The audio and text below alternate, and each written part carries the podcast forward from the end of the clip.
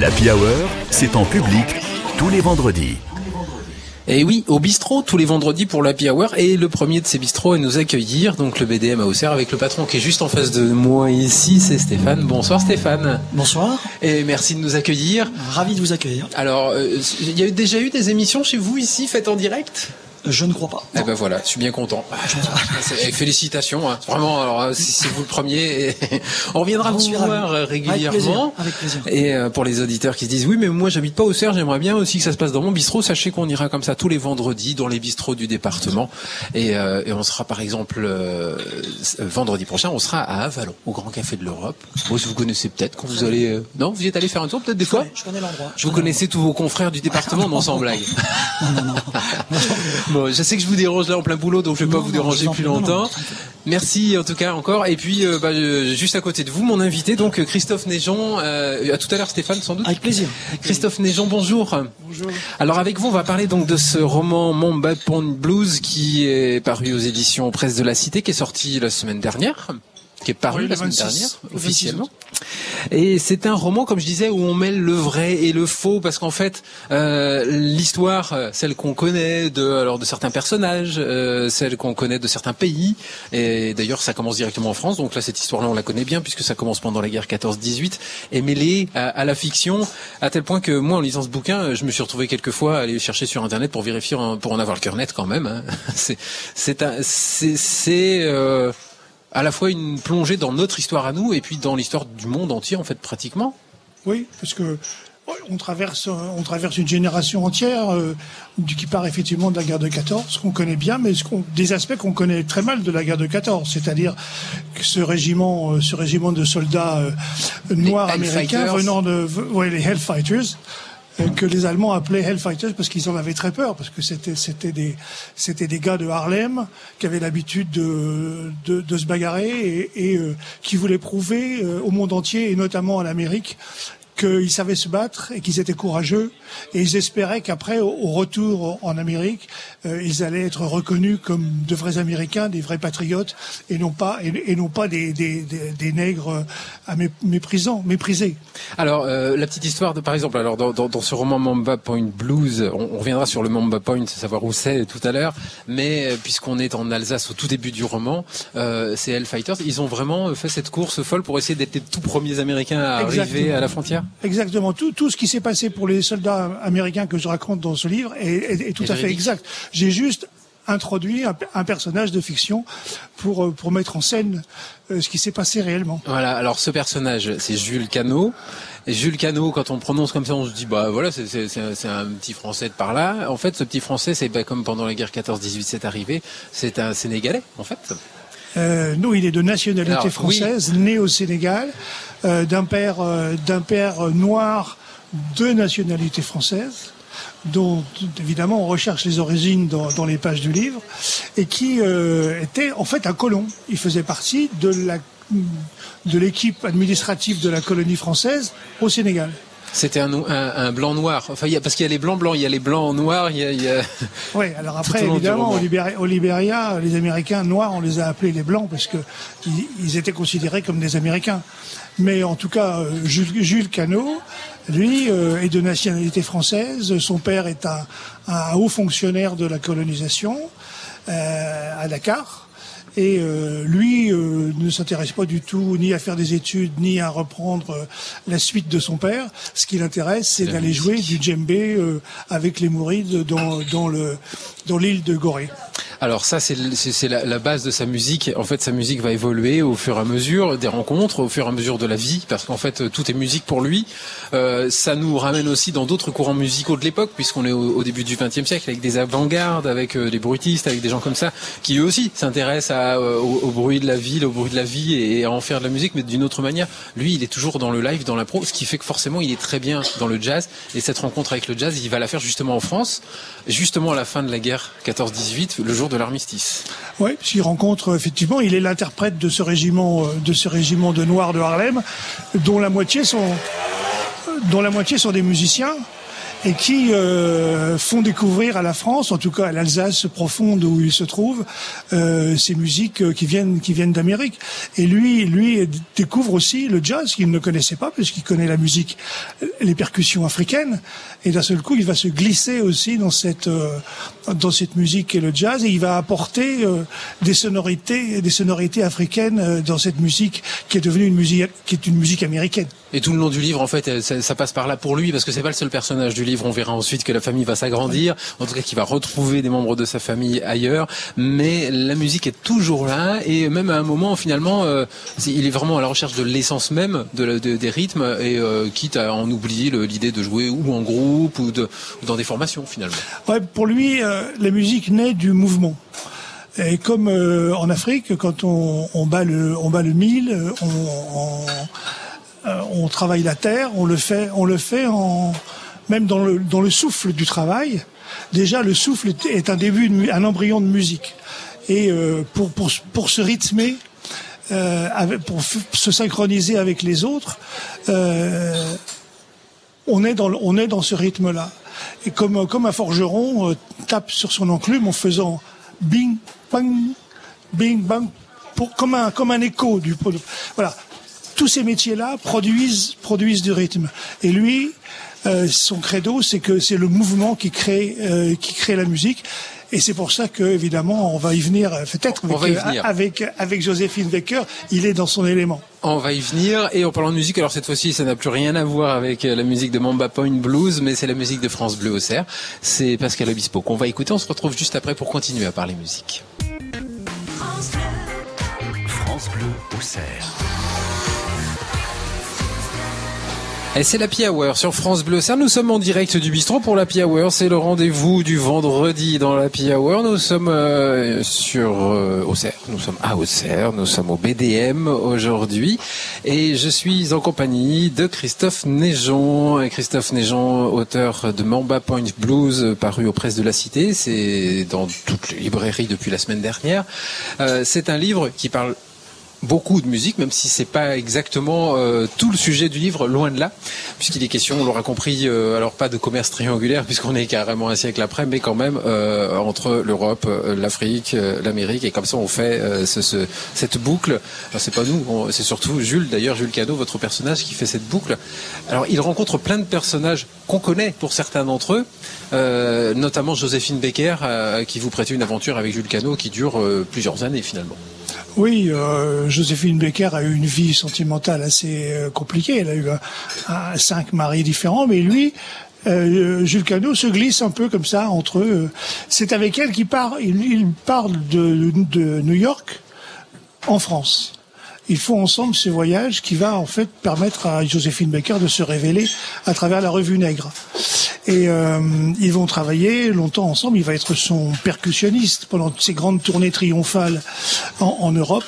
Et puis Joséphine, petit à petit, va tourner vers la chanson, euh, moins la danse, moins cette... Moins le live, moins le, oui, le, le côté exubérant. Moins cette euh, exubérance ouais. euh, rythmique folle qu'elle qu avait amenée.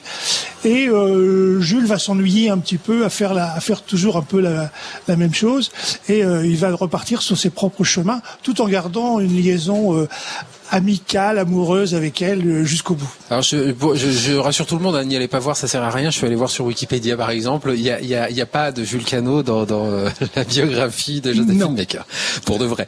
Mais dans le roman, ça se passe pas mal entre eux. Il y a d'autres d'autres euh, célébrités, d'autres stars du jazz quand même aussi, dans, dans qui font leur apparition. Alors certains juste en clin d'œil, notamment je pense à Django Reinhardt qui est évoqué. Il y a même oui. pas son nom qui est donné, je crois me souvenir.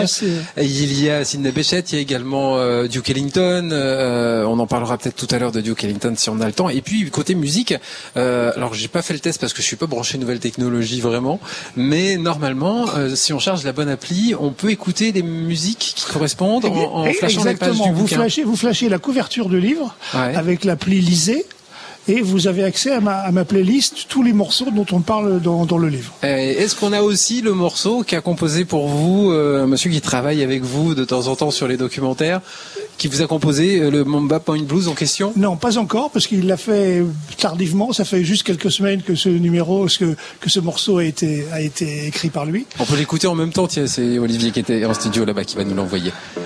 Oui, alors Jean-Pierre Sey est un, est un, est un pianiste euh, qui a travaillé, qui a fait la tournée longtemps avec B.B. King, donc c'est pas tout à fait n'importe qui comme pianiste.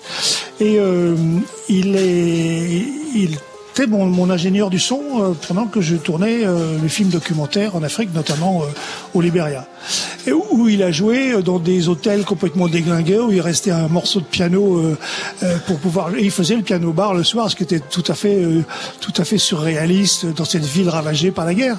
Et euh, quand il a, quand je lui ai dit que j'avais écrit ce livre et sur Mamba Point Blues, euh, il m'a gentiment proposé de faire, De faire la musique du de- film, d'écrire la musique. oui.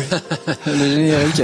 Alors je tiens à rassurer les auditeurs qui se disent oui mais moi les livres j'aime bien, les romans j'aime bien, mais la musique jazz c'est vraiment pas ma tasse de thé, j'y comprends rien, ça va être encore un livre pour spécialistes, pas du tout. hein. Je tiens à préciser, moi aussi je suis un béotien pour le jazz, je connais des grands noms, je connais quelques grands grands titres, mais euh, on, on s'y retrouve complètement en lisant le livre, là-dessus il n'y a pas de souci. On va continuer à évoquer votre roman Mamba Point Blues paru aux, éditions Les Presses de la Cité, Christophe Néjean dans quelques minutes, mais on a aussi la nôtre de musique, alors je vous propose d'écouter Texas.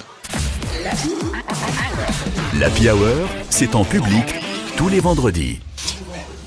On a évoqué, pardon, on a évoqué le- le- la France, on a évoqué euh, l'Amérique euh, très très brièvement. On y reviendra peut-être sur le sur les, luttes euh, justement des Noirs, puisque on est au début du XXe siècle dans, dans le roman, enfin dans les années 20 principalement, et donc effectivement les Américains à cette époque-là sont pas du tout sortis de l'esclavagisme, ou en tout cas il y, a, y a des traces très très fortes, très prégnantes, même si encore actuellement on le sait bien avec le mouvement Black Lives Matter par exemple, que c'est pas non plus réglé, mais en tout cas on remonte à ces années-là avec vous, donc.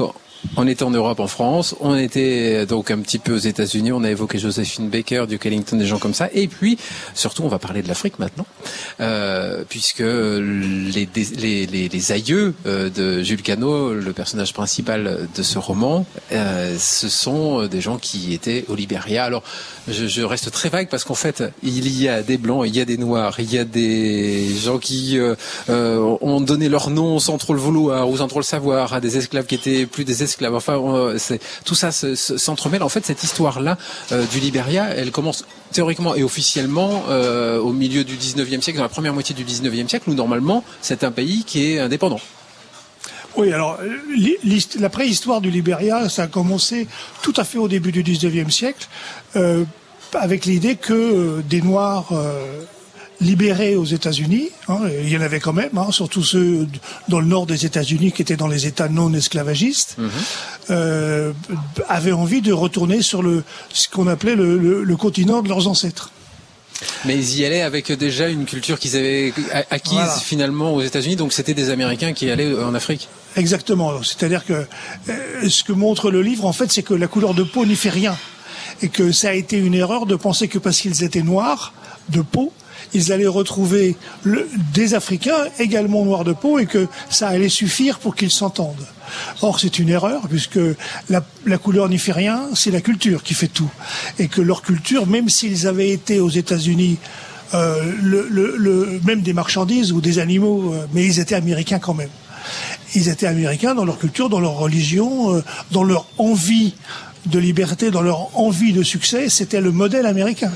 Et donc ils sont partis, ils sont partis là-bas. Et, et, euh, les Noirs qui, africains, les indigènes, ont vu arriver euh, ces Noirs qui revenaient donc euh, d'Amérique en disant mais pourquoi est-ce qu'ils reviennent? C'est des colons Et, et qui c'est ces gens-là? Et ils les ont appelés les blonds. Parce que pour eux aussi, la couleur de peau n'y faisait rien.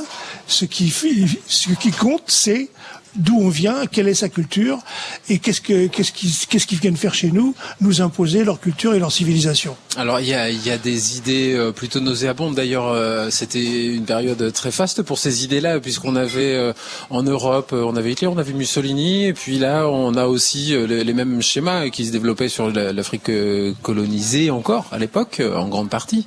Et on le retrouve ça dans le livre aussi. Bah, c'est- voilà, c'est des c'est une le Libéria est devenu une colonie euh, américaine. Sans le dire, mais elle l'était. Sans le dire. Alors, c'est un pays qui est devenu indépendant en en 1847. C'est-à-dire qu'il a décidé de se séparer euh, de sa mère patrie qui était l'Amérique.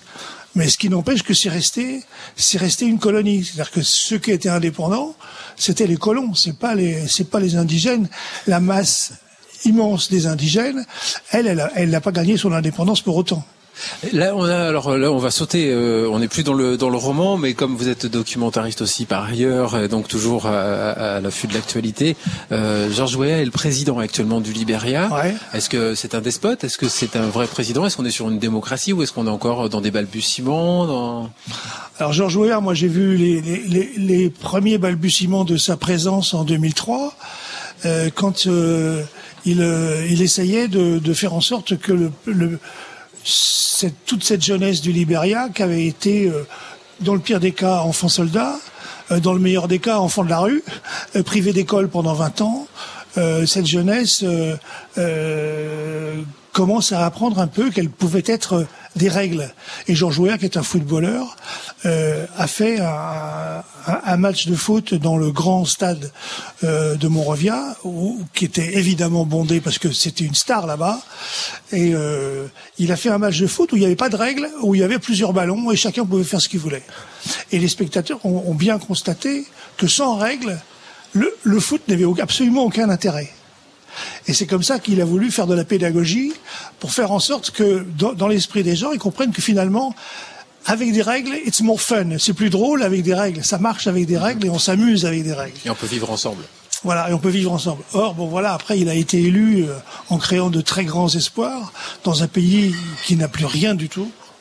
Et euh, évidemment, ces espoirs euh, sont forcément déçus parce qu'il faudra, va falloir une génération entière pour, euh, dans le meilleur des cas, pour que le pays redémarre.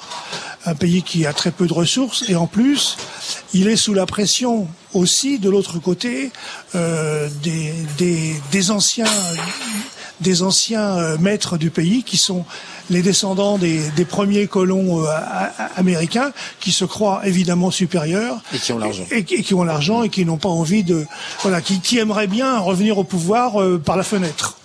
On va continuer à évoquer le Libéria Mamba Point Blues. C'est votre roman Christophe Néjean, paru aux presses de la Cité. Il est donc chez les libraires depuis la semaine dernière. Tout à l'heure, vous voulez... Euh, depuis le 26 août. Voilà, je ne suis pas trompé, c'est bon. Vous n'êtes pas trompé du tout. De la musique sur France Bleu Auxerre aussi, c'est une version de Somewhere of Rainbow que je vous propose maintenant. L'Happy Hour, c'est en public tous les vendredis. La Hour, la Hour, c'est en direct euh, du BDM sur la place des Cordeliers à Auxerre. Ça sera tous les vendredis, comme ça, depuis un bistrot. Bah oui, tant qu'à faire de parler d'Happy Hour. Euh, une heure pour le prix de deux. Non, c'est l'inverse. Deux heures pour le prix d'une. Ça marche mieux comme ça. Et on parle d'un livre en ce moment avec mon invité, c'est Christophe Néjon. Avec vous, Christophe Néjon, on évoque euh, ce Mamba Point Blues. Alors, Mamba Point, c'est un lieu, hein, aussi. On va quand même le préciser. Il existe vraiment celui-là. Oh oui, c'est un quartier de Montrevia, tout en haut du, du caillou, le cap euh, le cap de Monrovia, le cap Monserrato. Et euh, je ne sais pas, me demandez pas pourquoi il s'appelle comme ça. Euh, il s'appelle comme ça et c'est le quartier où j'habitais et j'étais à l'hôtel Mamba Point. Alors, ce roman, vous l'avez écrit, mais vous mettez en scène des personnages qui, eux, ont écrit aussi. Il y a un livre qui est exhumé, qui va être publié, de, Julius Washington, qui est l'aïeul, qui a fait le trajet, dans un sens, il y a beaucoup de trajets entre les États-Unis et le Libéria dans, l'histoire de la famille de, Jules Cano, votre personnage principal. Et, ce Jules Cano euh, va aller au Libéria avec, euh, alors là cette fois-ci, un autre auteur qui lui est connu parce qu'il existe euh, vraiment, il a existé vraiment, Graham Greene. Euh, il est vraiment allé au Liberia, Graham Greene aussi? Oui, Graham Greene a, euh, dans, dans, dans, son, son désir un peu suicidaire de faire des choses euh, folles et dangereuses, euh, a décidé de, de, traverser le Liberia. Là où c'était page blanche. Hein. Alors que la seule carte dont il disposait, il y avait un grand blanc au milieu, de, au milieu de, de la carte où il y avait marqué cannibale. Et c'est vraiment ça qui, qui, lui a donné envie, envie d'y aller. Et Donc ça, avec dans votre roman. Véridique, c'est véridique. Et avec avec une cousine qu'il avait embarquée euh, parce qu'elle avait bu un coup de trop et qui lui avait donné qui lui avait donné sa, sa parole qu'elle allait partir avec lui. Euh, ils s'embarquent euh, donc en partant de Sierra Leone et ils prennent le train vers le nord de la Sierra Leone et de là ils partent à pied avec des porteurs et ils ont traversé euh, effectivement tout le Libéria pour essayer de simplement de découvrir ce pays et probablement d'essayer aussi de d'en tracer une carte. Et donc euh, Graham Greene, euh, qui est un romancier, a écrit ce récit de voyage qui est un peu un livre qui est un peu atypique par rapport à sa production habituelle. Alors, c'est Graham Greene, c'est donc ce fameux Julius Washington. Alors lui, il n'a pas existé. Non, lui n'a pas existé. Encore une fois, il se glisse, il se glisse dans le couple Barbara et, et, et, et, son cousin Graham. Il se glisse dedans pour mettre son grain de sel dans cette histoire. Et puis, alors, on a aussi euh, un rapport à, à la lecture, euh, au savoir, à la connaissance, euh, dans le pendant américain de cette famille de, de Jules Cano, donc l'arrière-grand-tante. Alors, je vais me perdre un peu dans la famille, mais en tout cas, la, la, la cousine germaine au deuxième degré, un truc comme ça. Ouais. Diane, qui elle, donc, est fille et petite fille d'enseignante qui sont elles aussi noires et en plus, alors un peu comme Joséphine Baker, euh, donc euh, métissées euh, de, de, sang indien. De... Voilà, parce que euh, à l'origine ils avaient du sang du sang indien et aussi parce que dans le nord des États-Unis où les noirs étaient libres, ils n'avaient quand même pas la liberté de, se, de, de, de, de faire des enfants et de se marier avec des blancs. Et donc euh, les, les, les, Noirs généralement euh, se métissaient plutôt avec des Amérindiens, euh, dont beaucoup d'hommes étaient morts pendant à cause des maladies importées par les, les Blancs parce qu'ils les fréquentaient dans le travail, et aussi à, à, la pêche à la baleine, qui était, qui était un, une pêche très dangereuse. Et donc il y avait beaucoup de veuves amérindiennes et qui ne voyaient absolument aucun inconvénient à, à se marier et à faire des enfants avec euh, avec des noirs euh, anciennement esclaves. Et donc cette, ce, ce, côté de la famille donc euh, gardait précieusement ce manuscrit de Julius Washington, qui est donc ce, qui, qui va être publié finalement dans l'histoire. elles sont enseignantes, elles ont repris une école qui avait été abandonnée. Je sais pas si c'était a vraiment existé Oui, elle a existé. Paul Coffey, Paul Coffey a existé. C'est lui qui avait eu l'idée au départ euh, du Liberia. Et c'est lui qui a envoyé euh, pour la première fois euh, euh, un bateau avec 40 euh, migrants euh, qui sont allés sur le continent africain pour faire un embryon, le premier embryon de colonie. Alors, on n'a pas tout dit sur le livre, je vous rassure, loin de là. Hein. Il y a 500 pages et, et, là, on vous a donné juste les grandes lignes. Vous allez pouvoir vous procurer ce livre dans toutes les bonnes librairies. Merci Christophe Néjon d'être venu nous présenter ce Momba Point Blues qu'on écoute aussi dans sa version musicale maintenant, dans son interprétation musicale. C'est paru aux presses de la Cité et je vous laisse retourner cette fois-ci non pas en Afrique, mais au fin fond du Morvan, ce qui est pas mal non plus. Merci, au revoir. Une bonne soirée à vous. De la musique sur France Bleu, c'est Calogero, puis bientôt l'info sur France Bleu. France Bleu.